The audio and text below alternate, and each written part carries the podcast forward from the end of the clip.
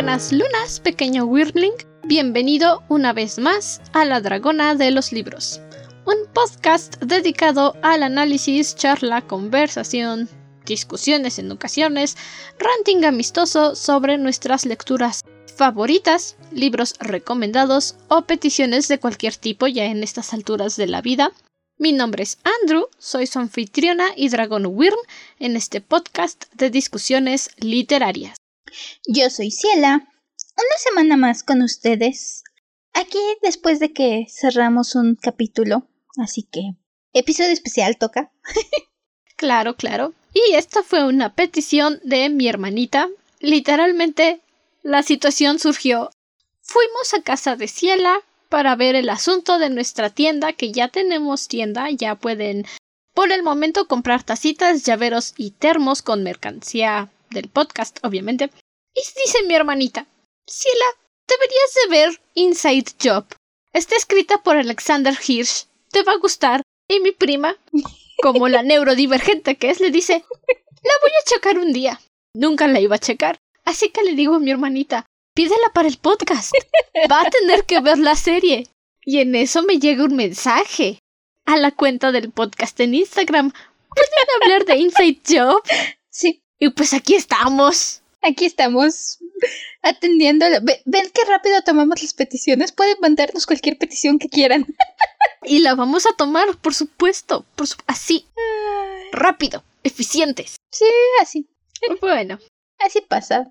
Así Entonces, aquí estamos con esta serie que yo digo y aviso de una vez, no sé qué tan family friendly pueda ser este episodio, no generalmente intentamos ser family friendly, pero esta serie no es family friendly, así que creo que vale la pena advertir de una vez que probablemente toquemos temas un poco más adultos y, un y chistes más adultos de lo normal. Esta serie yo la clasificaría para mayores de 18 que ya entienden el humor crudo que sí pueden separar el es una broma del tómatelo en serio.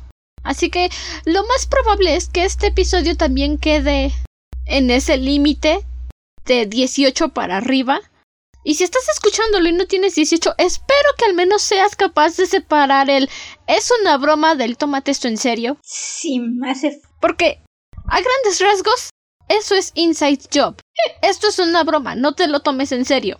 Definitivamente. No, Inside Job de hecho está clasificada como animación para adultos. Sí, no todas las animaciones son para niños. Definitivamente. Como la fiesta de las salchichas. exacto. Como muchos shows que se han dado, de hecho se ha estado dando mucho el las animaciones para adultos de este tipo. Y sí, no, no te lo tomes muy en serio si eres chico. Si no, si estás en el rango, o incluso si estás en el rango de edad, es un show parodia, es un show que hace burla de muchas cosas, es un show que hace... Se fija mucho en toda esta cuestión de las conspiraciones y se burla de lo ridículo que llega a ser todo esto. Es literalmente la serie conspiranoica que te dice todas tus conspiraciones son reales aquí. En esta serie todo puede pasar, todo es posible. ¿Y qué crees? Nos burlamos del hecho de que pueda ser verdad, de que pueda ser una posibilidad. Y lo explotan al máximo. Una de las cosas principales de Inside Job son los reptilianos. Los reptilianos existen. La reina es reptiliana. La reina Isabel, por supuesto, en paz descanse su majestad, junto con el príncipe Felipe, Philip, y te dice, sí, todos son reptilianos. Pero ¿sabes qué? Necesitamos el presupuesto de los reptilianos para que la compañía todavía funcione. Así que vayan a la fiesta de reptilianos y hagan contratos con los reptilianos. Pero los reptilianos hacen orgías, no me importa. Vas a la fiesta de reptilianos. Ah. Si ese suena tu tipo de humor, vas a pasar un muy buen rato con Inside Job. Tiene este de La creadora Shion Takeuchi, creo que se pronuncia, no estoy muy segura cómo se pronuncia, tiene, ha trabajado un poco en Regular Show, en Gravity Falls, está producida por Alex Hirsch, creador de Gravity Falls, como probablemente muchos sepan, y creo que también tiene el director de Bojack Horseman. Entonces... Creo que sí. Con ese equipo creativo detrás, por supuesto que puedes esperar de esta serie un muy buen rato, una muy buena parodia. Y sí, nuestra premisa de la serie es exactamente eso. Tenemos Cognito Inc., esta empresa encargada de manejar todas las conspiraciones del mundo, ya saben, encubrir la Atlántida, buenas relaciones con los reptilianos para que dominen el mundo, esconder el hueco de la Tierra, el centro hueco de la Tierra. Están en... porque la Tierra no es plana, tiene un hueco en el centro y es donde viven la mayoría de las conspiraciones. Y aunque usted no lo crea, su mayor enemigo corporativo son los Illuminati. Uno pensaría que trabajan a la par con los Illuminati, pero no. Son la competencia. Es como de, Bra, tienes todas las conspiraciones al alcance de la mano y me estás diciendo que no te llevas bien con los Illuminati. ¿Por qué? ¿Qué, les hiciste? ¿Les robaste el pan? ¿Te comiste su última rebanada de pizza? Muy divertido. Es muy buena la serie. Y en los primeros capítulos te das cuenta de que esta cosa es de Alexander Hirsch porque tiene ese deje de gore, esa aesthetic grotesque, en la que dices, todo lo que no te di todo lo que Disney te dijo no, tú dijiste sí aquí, ¿verdad, amigo? Ah, sí. Se nota. Se nota bastante la influencia, se nota toda esta cuestión de conspiraciones. Sí. Una de mis primeras impresiones fue justo eso a estos les dijeron, estos agarraron y dijeron todo lo que me dijeron que no en Gravity Falls, todo lo que me dijeron que no en Regular Show, aquí lo voy a meter. Y se nota. También eso, yo noté bastante la influencia de, de Regular Show en cierto tipo de humor. Yo soy... Regular Show tiene un lugar especial en mi corazón. Yo nunca lo he visto, así que no tengo opinión. Pero sí, la creadora trabajó en varios de los episodios de Regular Show y se nota. se nota un poco en este humor ácido de repente, en este punto donde dices esto es tan ridículo, pero al mismo tiempo tan divertido. Lo mezclas con este gusto del gore, Mothman, por supuesto, y cosas conspiranoicas de Alice Hirsch, y tienes esta obra de entretenimiento que, en primer lugar, Bravo, gracias ya no... Animación para adultos ya no significa... Y perdón si alguien disfruta de ello, pero ya no significa American Dad, ya no significa Family Guy. No es ese, no es otra vez esa serie para adultos que la mitad de las series para adultos quieren ser. Toma su propia premisa, toma sus propios chistes, chistes para adultos, dentro de este mundo genial que te crean. Y personalmente yo me la pasé un muy buen rato. Sí, lo mejor es que tampoco se va a ese extremo de animación caricatura para adultos en el que cada tres segundos te están aventando tomas excesivas de pechos. Es como de, sí, ok, me clasificas que para adultos es excesivamente sexual. Eh. Vale. Adulto frustrado virgen a los 40. Chido. No estoy criticando vírgenes, solo es el estereotipo, ¿ok?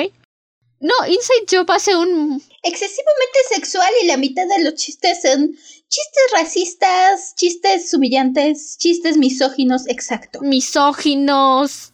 No, esta serie es como sí, hay chistes sexuales, pero hasta el chiste sexual, la misma serie te dice, en serio, trabajaste todo esto para hacer ese chiste. Sí, neta. Sí, ¿por qué no? En especial en el capítulo en el que Reagan, nuestra protagonista, tiene sexo con un agente especial del gobierno británico porque, por supuesto, es una cosa.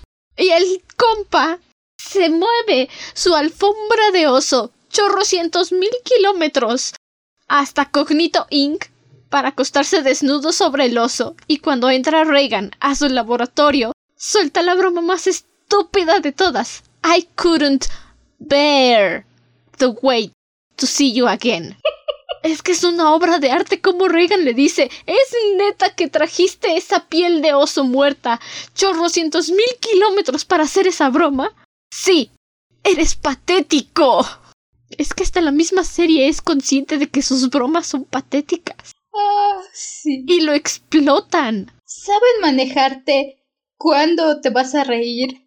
¿Cuándo te vas a identificar?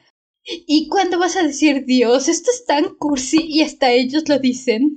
El capítulo de la nostalgia. Tenemos todo un capítulo dedicado a burlarnos de lo que es la nostalgia excesiva. Todo un capítulo en un pueblo basado en los 80 donde tenemos referencias fantásticas. Y sí, llega un momento en el que hasta los los mismos personajes tienen su momento cursi, su momento de somos una familia. Y hasta ellos mismos dicen, ay Dios, qué cursi somos, pero ok, funcionó. Estamos en los 80. Literalmente es la plática de las cosas que tengo que hacer para que el pobrecito niño con daddy, mommy and brother and sister issues sea feliz. Pero es lindo, es bonito, porque estamos conscientes de que sí, Brett, que es nuestro compa con todos los issues posibles, tiene issues. Todos. Todos, todos los issues los tiene Brett. Pobrecito. Y cuando se dan cuenta de que realmente tiene estos problemas, de que realmente no es el compa feliz, amigable, social, extrovertido que todos pensaban que era, es como de... Ah, ok, somos una grande y familia feliz, Brett. Te amamos, somos una familia para que Brett regrese en conciencia y diga, ay, si me quieren. Sí, Brett, te queremos. Siéntate, por favor, siéntate en tu sillita y no deslata. ok. Este par. Tenemos este par dirigiéndonos todo lo que es esta comedia. Tenemos a Regan, harta de la vida, con un padre alcohólico que proyecta todos sus sueños y esperanzas en ella que no es excesivamente buena en su trabajo, excesivamente organizada, pero tiene problemas porque no se sabe relacionar con los humanos. Porque Alexander Hirsch muy amablemente nos dijo Reagan tiene Asperger y nadie se da cuenta, solo yo, y ni siquiera Reagan admite que tiene Asperger. Esto es para todos mis Asperger niños allá afuera. Los quiero. Ah. Y no me van a decir que no, porque Alexander Hirsch es esa persona. Es esa persona que va a agarrar una minoría, la va a poner como el personaje principal de su serie y va a decir: Esto es para todos mis niños incomprendidos, los amo. Porque no sé qué Isus tiene Dipper. Ah, sí. Pero tiene algo. Algo tiene Dipper. Algo tiene Dipper. Tal vez es autista y no lo sabe. En algún espectro. Tal vez, no sé. Algo tiene Dipper. Algo tiene Dipper, algo tiene Mabel. Definitivamente Ford y, Star y Stan también. Y sí, Regan, y sobre todo todas estas características de Regan, porque también eso creo que es importante, sí toman broma con ello, pero jamás es criticar, decir que Regan está mal por ser como es. Le falta mejorar algunas cosas personales, pero jamás se critica que Regan tenga, jamás se dice Regan no puede hacer su trabajo porque tiene Asperger, la forma de ser de Regan está mal. Y el punto en el que te la juntan con Brett, que Brett tenemos el espectro opuesto. Brett con todos sus issues, todos sus problemas de relaciones, todo su su necesidad de que todos lo quieran. Brett es la carita, es el que se lleva bien con todo mundo, pero se siente solo. Y el que está ahí porque, y nos lo dicen tal cual, es un hombre blanco agradable y saludó a la persona correcta en el momento correcto y ahora es el cojefe con Regan. Y hacen una química y una pareja excelente, sin llegar a criticar o minimizar lo que ninguno de los dos es o las características de ninguno de los dos, sin decir, no, es que Regan tiene que ser más sociable, Regan tiene que ser como Brett. No, Regan es Regan. O sea, sí, es lo que todos, es lo que su jefe le dice. Quiero que seas más como Brett, pero como no puedes, contrate a Brett para que tú sigas haciendo lo que haces bien y tengamos una cara de relaciones públicas, ¿ok? Y el jefe, JR, es lo que le dice a Reagan, es que tú no eres una persona pública. Y contraté una persona pública porque lo necesitamos. Reagan Necesitamos una cara de relaciones sociales y este es un hombre blanco, guapo y amigable. Nos va a traer muchos contactos, Regan. Y eso a Regan no le entra en la cabeza hasta después de tratar un poco más de tiempo con Brett. Le entra en la cabeza de que, ok, sí, yo no soy una persona de relaciones y Brett sí. Chido. Todos en paz. Pero como dice Ciela, en ningún momento la serie te dice es que Regan no puede hacer estas cosas porque tiene esto. Es como de Regan puede hacer esto, pero hay estas cosas que se le complican y no sabemos por qué. Eh, así que le vamos a ayudar dándole esta persona de apoyo. Y de igual forma, y nos lo deja muy claro el primer capítulo, ah, se necesita para dirigir a este equipo y para dirigir Cognito Inc. y todo lo que hacen, necesitas a Regan y a Brett. ¿Por qué? Ya lo dijimos, Regan le falta ciertas cosas. Pero cuando Regan se arte y le dice a Brett, está bien, toma tú el control, ya entendí, todo se le va de las manos a Brett porque Brett no está hecho para eso. No, Brett solo es una cara bonita. Básicamente. Y. Y es justo lo opuesto a lo que siempre te manejan en todas las series. Que la cara bonita siempre es la chica y el que puede lograrlo todo siempre es el chico. Y esta serie lo hace bien. No se siente forzado que Brett sea la cara bonita, porque es súper simpático el desgraciado. Me desespera. Obviamente, no tengo paciencia. Yo soy un poco Reagan en ese aspecto, demasiada gente me hostiga. Pero vamos, no puedes ver los primeros cinco minutos de esta maldita serie y decir, Brett, solo te he visto hablar siete diálogos, pero te amo, te adoro, te voy a proteger, y si algo malo le pasa a Brett, voy a demandar en todos en esta estúpida empresa y luego me suicidaré. Ah, sí. Lo mejor es que, aunque le toma su tiempo, Regan termina en exactamente la misma mentalidad. Brett es mi amigo. Básicamente, Brett es mi perrito de apoyo. Brett es mi amigo. Brett es. Brett tiene una relación muy bonita con Regan. También debo decir. Me gusta mucho la amistad que hacen. Porque sí, Regan es la incomprendida, es. Tiene cierta relación con el resto de sus compañeros de trabajo que también son todo un asunto. Pero no es la mejor relación, no es la más cercana. Todo mundo se va a encontrar de Regan a la menor oportunidad. Y Brett ve a Regan y dice, no, es que tú eres súper inteligente, tú eres súper todo, ven, yo te ayudo, ¿qué hago para ayudarte? No la hace menos, Brett siempre está ahí para apoyarla y cuando Regan se da cuenta hacen esta mancuerna y este equipo donde... Sí te creo, Regan y Brett pueden dominar al mundo y básicamente lo están haciendo.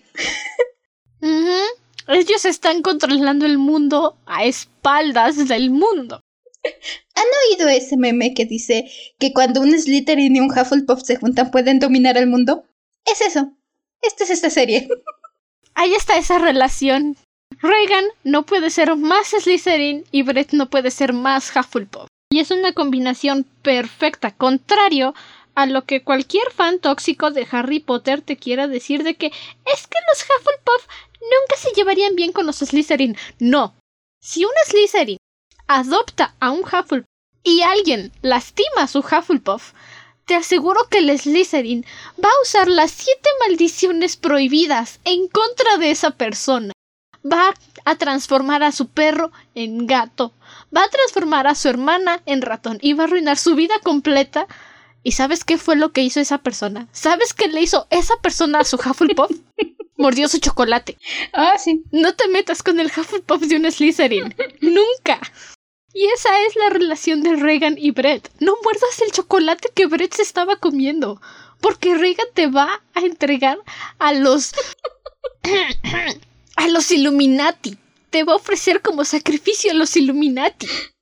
Regan va a ser un robot complicado que va a destruir tu vida. Eso es lo que pasa cuando tienes dos grandes personajes. Sí, son. Es fabuloso ver este viaje con Regan y Britt. Es fabuloso ver a Regan enfrentarse a sus propios demonios, ver a Brit enfrentarse a sus demonios también. Y por supuesto, el resto de su equipo, porque tienen todo un equipo de trabajo. Su equipo de trabajo también me mata de la risa. A su encargada de desaparecer o aparecer personas a voluntad, que ella es la otra cara bonita del equipo, pero a diferencia de Brett, ella sí es lista. La fabulosa Gigi, inventora de la selfie. Tienen al ex Gigi inventó las selfies y ella es la que puso a Neil Gaiman. Neil Armstrong. Neil Armstrong. Perdón. se llaman muy parecido y es lo primero en lo que viaja a mi cabeza. Al que puso a Armstrong en la luna y luego hizo que otro fulano fingiera ser Armstrong porque formaron su propia colonia lunar, aunque todavía no llega la reina levana y todavía no desarrollan poderes lunares como el encanto, pero para allá van. Lo acepto. Gigi, encargada de mantener todo oculto. Tienen a su experto en... No tengo idea de qué sea. Tienes... Pero es el drogadicto. Literalmente solo funciona cuando está drogado. El doctor Lee sí es básicamente el encargado, nos lo mencionan un par de veces, de crear ya sabes, los virus, las pandemias, los, las nuevas drogas que se dan al mundo. Cuando necesitan alguna cosa más médica, ahí lo tienes. Siempre drogado.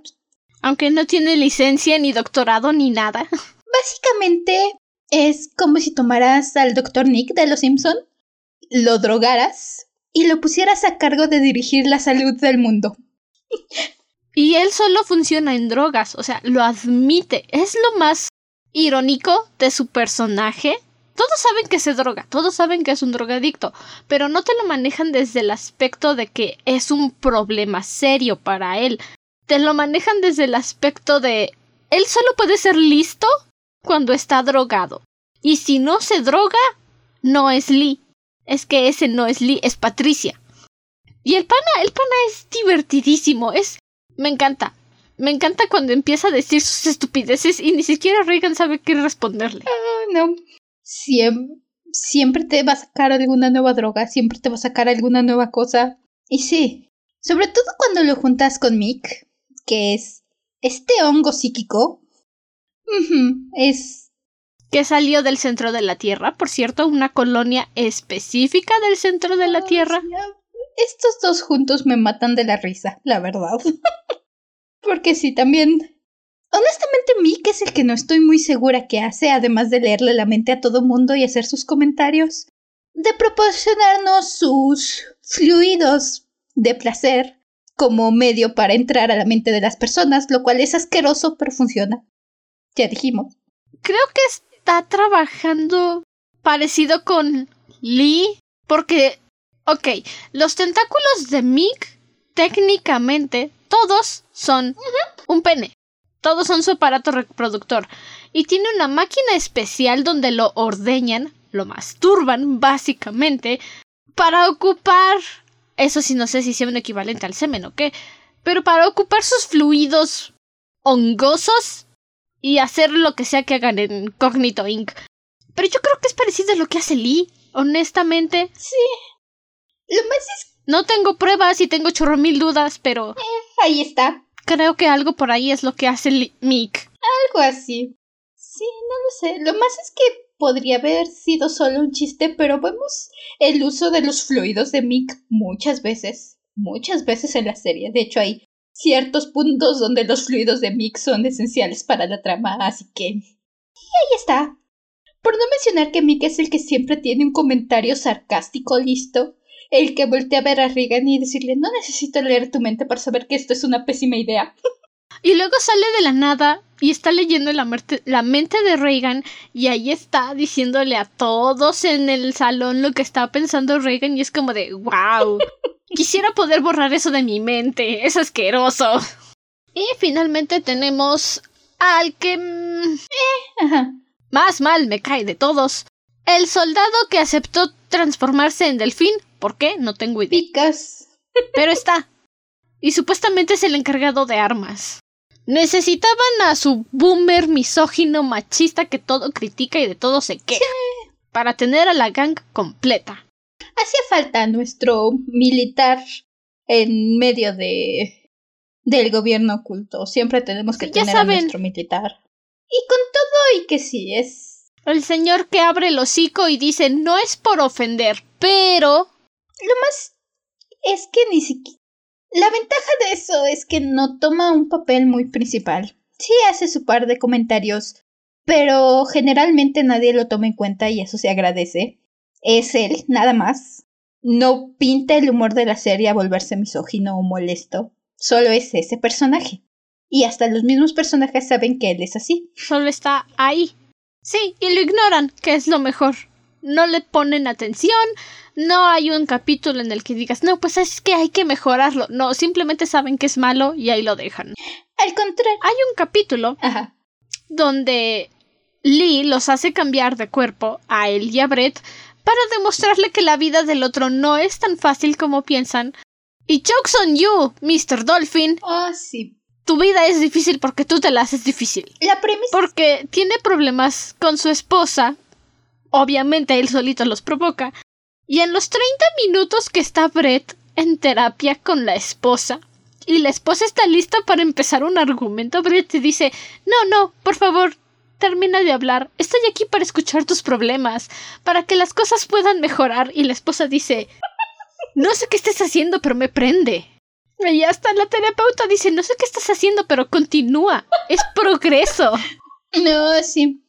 La premisa de este capítulo es que Dolphin cree que la vida de Brett es sencilla porque Brett es carita, ya lo dijimos.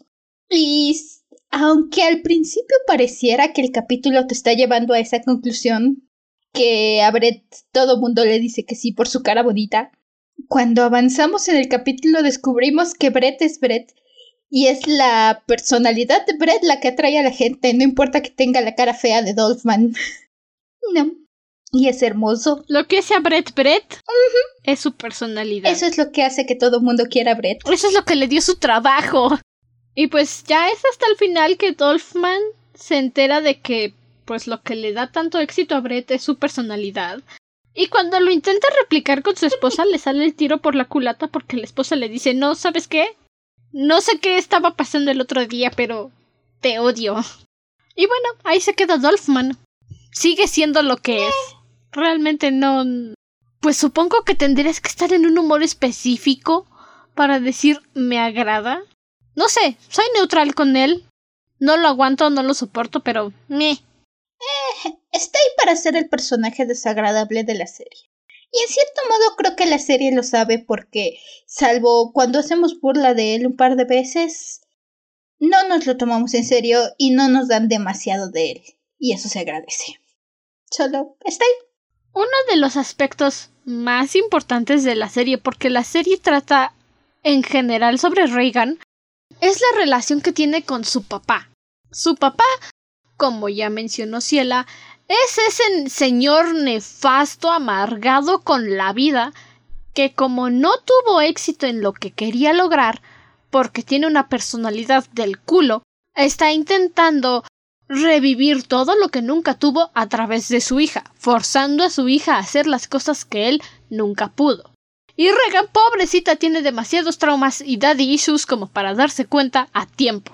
Entonces la mayor parte de los capítulos es Regan luchando con su papá para que la deje vivir en paz, para que la deje hacer lo que ella quiera, y el señor desgraciado infeliz metiéndole el pie cada oportunidad que puede. Sí. Si tuviera que mencionar una trama principal en eso es justamente esta relación. Porque sí, el papá de Regan fue junto con GR, el jefe de Regan al momento. Su, los, fueron los co-creadores de Cognito Inc. Regan está en Cognito Inc. porque es para lo que su papá la ha creado toda su vida. Tiene esta idea de que eso es lo que quería hacer con su vida porque es lo que su papá le ha implicado todo el tiempo y ah, es un arco interesante. Puedes ver esta relación de principio.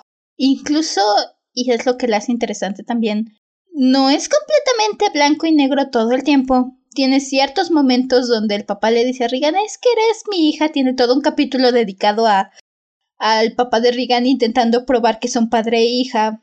Y en ciertos puntos crees que a lo mejor van hacia una redención porque es lo que esperas generalmente. Daddy Issues va a haber una redención del papá y va a aceptar a la hija, o eso piensas. Tienes el penúltimo capítulo donde Regan tiene que elegir entre sus amigos y su papá y elige a su papá, probar que su papá es inocente porque cree en él. Todo para que terminen dándote una bofetada y te digan es un padre abusivo, que ya lo sabías. Hasta eso... A mí también. Me agrada. me agrada que no hayan tomado la decisión de redimir al padre. ¿Por qué? Porque no siempre tienes que redimir a la gente. Hay gente que es mierda y mierda se queda. Y sí, estoy diciendo groserías porque esto va a estar explícito y tal vez no va a haber tanta censura, pero en fin. Sí. Se las merece el señor. Hasta eso es bueno que no lo hayan cambiado en el último minuto. ¿Por qué? Porque cuando está haciendo esta elección Reagan de entre su papá y sus amigos, es porque hubo un espía infiltrado en Cognito Inc. que se robó todos los archivos secretos que revelan todas sus conspiraciones. Y el trabajo de Reagan es encontrar al espía, recuperar los archivos secretos y deshacerse del espía. Pero para esto tiene que enfrentarse con Barrow, un robot que da abrazos que su papá creó para ella porque el señor desgraciado hijo de su chingadera nunca le ha dado un abrazo a su hija.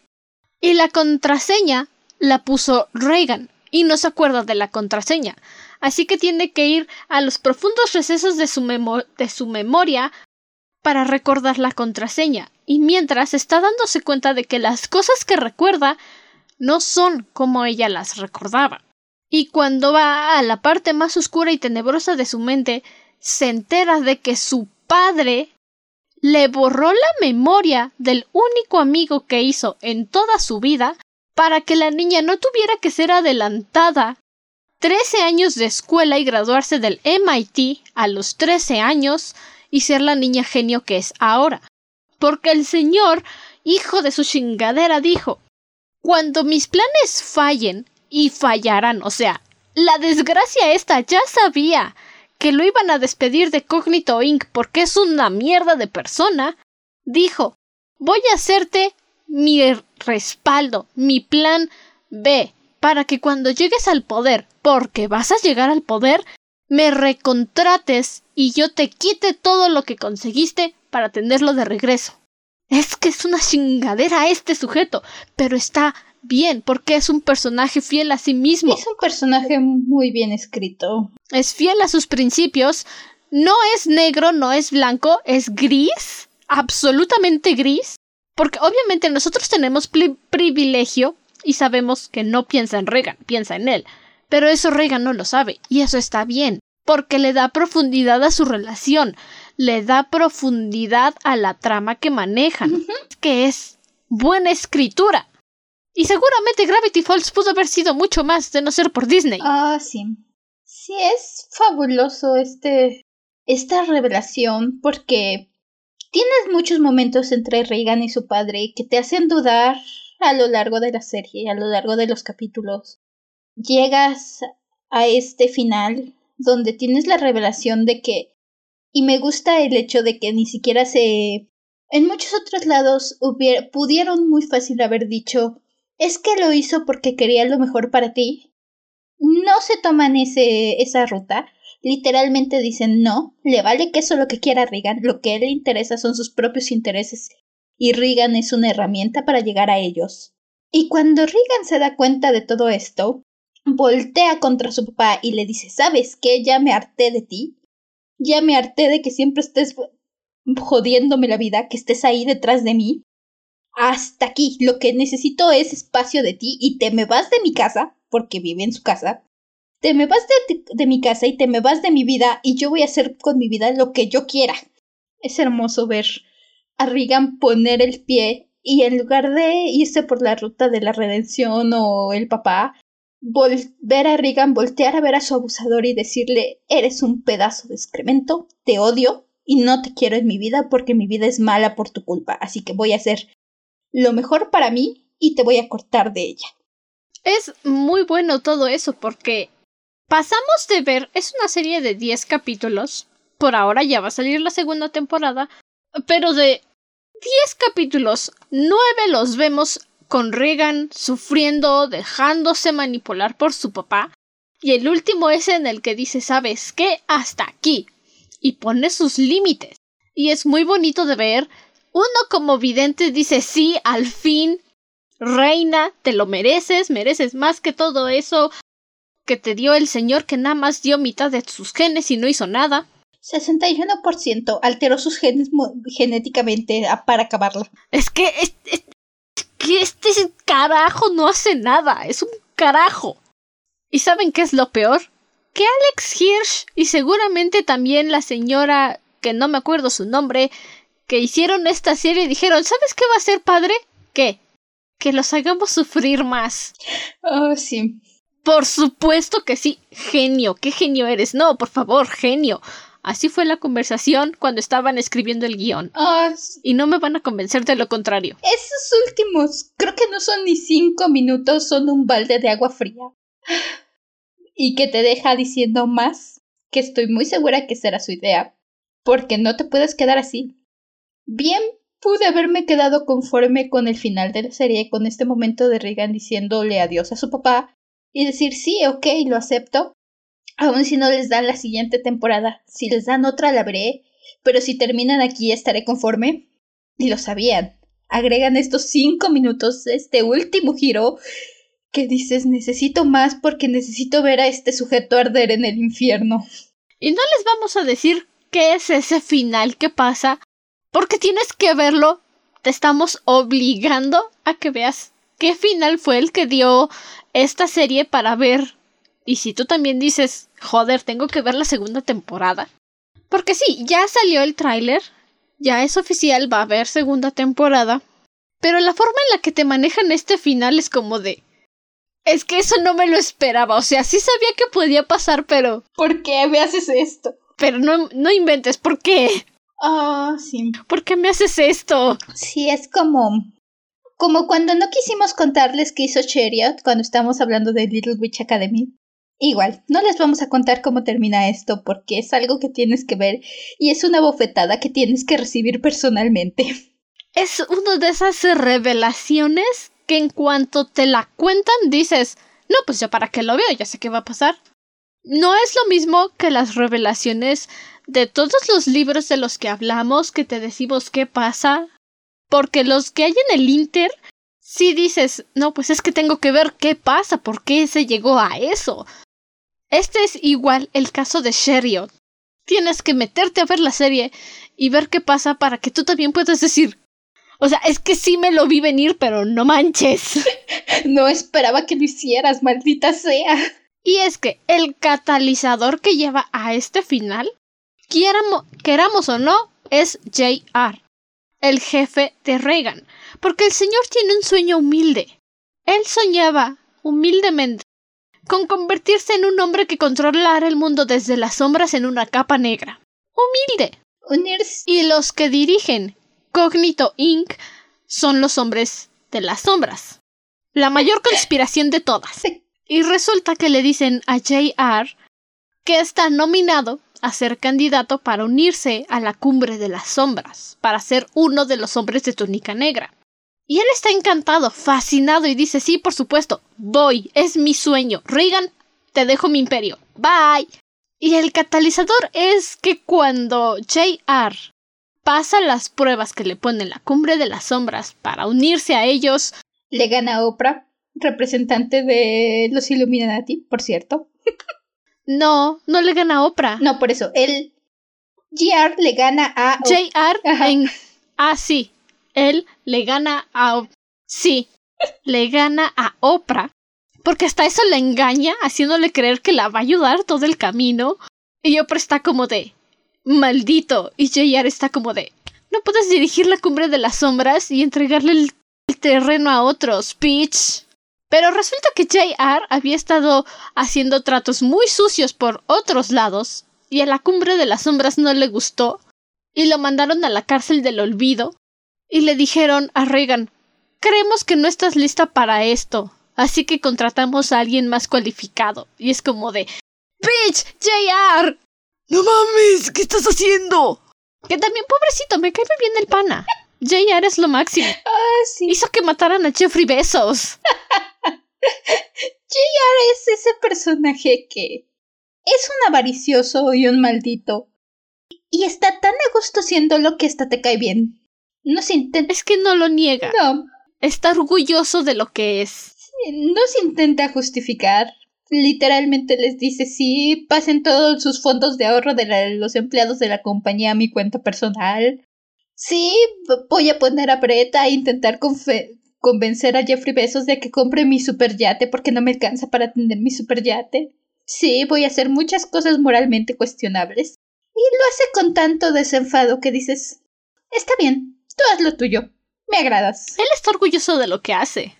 Y todavía, cuando le pide a Brett que finja ser un supermillonario para comprar su yate y llega Brett con sus cinco monóculos, está como de qué estúpido estás y ahí está Jeffrey Besos. ¿Tienes cinco monóculos? ¿Cómo puede haber alguien más rico que yo? Es que eso es imposible. Y JR como de Excuse me? ¿Eso te parece de millonario? Por supuesto, tienes cinco monóculos. ¡Cinco! No. Y no puedo argumentar en contra de su lógica. y también tienen esta discusión con unos terraplanistas que es increíble pensar que los terraplanistas todavía existen, pero ok. Existen los antivacunas. Caso es que JR es buena gente y te cae bien, aunque sea un avaricioso. Tiene un sueño humilde. Sí, solo. Solo sueña con unirse a, la, a los dominadores del mundo. Tener su propia capa negra y su cosita de triángulo, porque por supuesto tienen triángulos con ojos. Adoro sus mascaritas. Sí, que paréntesis. Seguramente ellos también gobiernan a los Illuminati. Sí, por algo estaba compitiendo. que si eres de los que te gusta ver los detalles en el fondo, fíjate en varios detalles en el fondo. En serio. Busca, hay una de cantidad de triángulos con ojos, de guiños a regular show, de guiños a otras series. Valen la pena. Yo me di una buena divertida viendo varias de esas. El capítulo de los ochentas que mencionaban. Ponte si estás aburrido a ver cuántas referencias encuentras, porque tiene bastantes y son muy, muy divertidas. Nada más no vayas a hacer un, un shot cada vez que salga una referencia, porque acabas ebrio en los primeros cinco minutos. Sí, no vas a poder, y te va a dar cirrosis cuando acabes el capítulo. No, no, no, no, no. No más. Hagan una apuesta con dinero. Es más sano, ¿ok? Apuesten cinco pesos cada vez que salga una referencia. Si lo ves con amigos. Y no sé, al final se compran unas papitas o un algo. No hagan shots. Van a acabar ebrios y con cirrosis. Como el mamut chiquitito. No sé, ¿algo más que quieras comentar? Creo que realmente no. Es una serie chiquita. Tiene bastante de dónde agarrar pero es chiquita. Así que este va a ser un episodio especial cortito. Sí, no, no piensen que va a ser como Kobayashi-san, que de plano salió, pero sí diminuto, porque. No, es que es una serie chiquita y hay muchas cosas que tienes que ver para entender y que te den risa para disfrutarla como es. Así que, pues sí, vayan a ver Inside Job. No se lo tomen en serio, es una broma, es una burla a todos los conspiranoicos que hay allá afuera. Creo que incluso si eres conspiranoico te puede dar risa. Por ahí leí uh, que, y creo que lo puede resumir muy bien, esta Shion Takeuchi, cuando se le ocurrió la idea para Inside Job, fue cuando escuchó por primera vez esta conspiración de que hay un gobierno secreto que domina el mundo. Y dice que primero le dio mucho miedo y que su segunda reacción fue decir Bro, pero aún si hay un gobierno secreto que domine el mundo, van a ser seres humanos comunes y corrientes como tú y yo. Aun cuando tengan todo ese poder. ¿Te imaginas todo lo que estará pasando ahí? Son seres humanos que tienen sus propios problemas y sus propias dramas personales. Y eso es esta serie. Y te va a matar de la risa. Y es de esas cosas que, quieras o no, en algún momento has pensado, Oye, ¿y qué tal que pasa esto? Sí, sí pasa. ¿Tienes pruebas? No. Pero tampoco tengo dudas. Yo genuinamente sí creo que los reptilianos están allá afuera. Ahí caben ustedes si creen que estoy hablando en serio o nada más estoy bromeando en serio. Esto es Inside Job. Y es divertidísimo. No la vean con el afán de decir esto va a resolver todos mis problemas. Porque es una broma, es una sátira. Disfruten la serie como lo que es una muy buena sátira, una serie muy divertida. Y si quieres ver algo de animación para adultos, con sin todo este estigma que tienen, que tenían las series antiguas de animación para adultos, que era el mismo chiste misógino 20 veces, Inside Job. Inside Job es definitivamente la receta para un muy buen rato. Esa es nuestra recomendación para esta semana. Irónicamente estamos grabando después de que fue nuestra macrosimulación anual del 19 de septiembre. Sí. Así que Esto se va. mejores deseos para todos. Si aún tienen pesadillas, vayan a buscar ayuda. No es normal tener PTSD después de semejante simulacro, pero está bien que aún estén ansiosos. Sí. Está bien, es normal. Ya saben, aquí en México nos vemos. no- nos pasamos de efectos especiales con los simulacros del 19, pero esperemos que, esperamos que todos estén bien, que solo haya sido un susto y que ya no nos den más sustos de esos. Ya dicen por ahí que septiembre no provoca temblores. Yo estoy en desacuerdo. Tengo muchas Sí. pruebas y cero dudas. Cognito Inc. está detrás de todo. Cuídense, cuídense, coman su bolillito para el susto. Es bueno, es importante. Y nos estaremos viendo aquí la próxima semana con un nuevo libro. Si hay algún tema en específico del que quieran que hablemos, solo así de fácil. Manden un mensaje y digan, ¿pueden hablar de esto? Y lo vamos a hablar. La prueba es mi hermanita. La prueba es este episodio. Literal, quería que mi prima viera la serie que le gusta y le dije, pídela para el podcast y la va a ver. Y la pidió. ¿Y qué creen? Y ya la vi. Y ya la vio. Lo único que tienen que hacer es pedirlo. Manden un mensaje a nuestra página de Instagram, arroba dragona-de librospod, y digan, ¿pueden hablar de esto? Y la respuesta es sí, sí podemos. Y lo vamos a hacer. Ya saben, ustedes eligen cualquier cosa.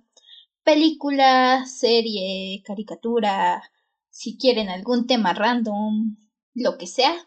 Somos materia dispuesta, ustedes solo pidan. Ustedes pidan y nosotras entregamos. No sé qué más agregar, así que...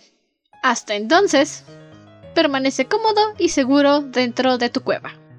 Nosotros nos volveremos a reunir en el siguiente episodio. Hasta la próxima luna. Bye. Recuerden abrazar a sus reptilianos locales. Solo cuidado, son muy amistosos de repente. Si el abrazo hace que les truene la espalda, están haciéndolo bien. Bye bye. Bye.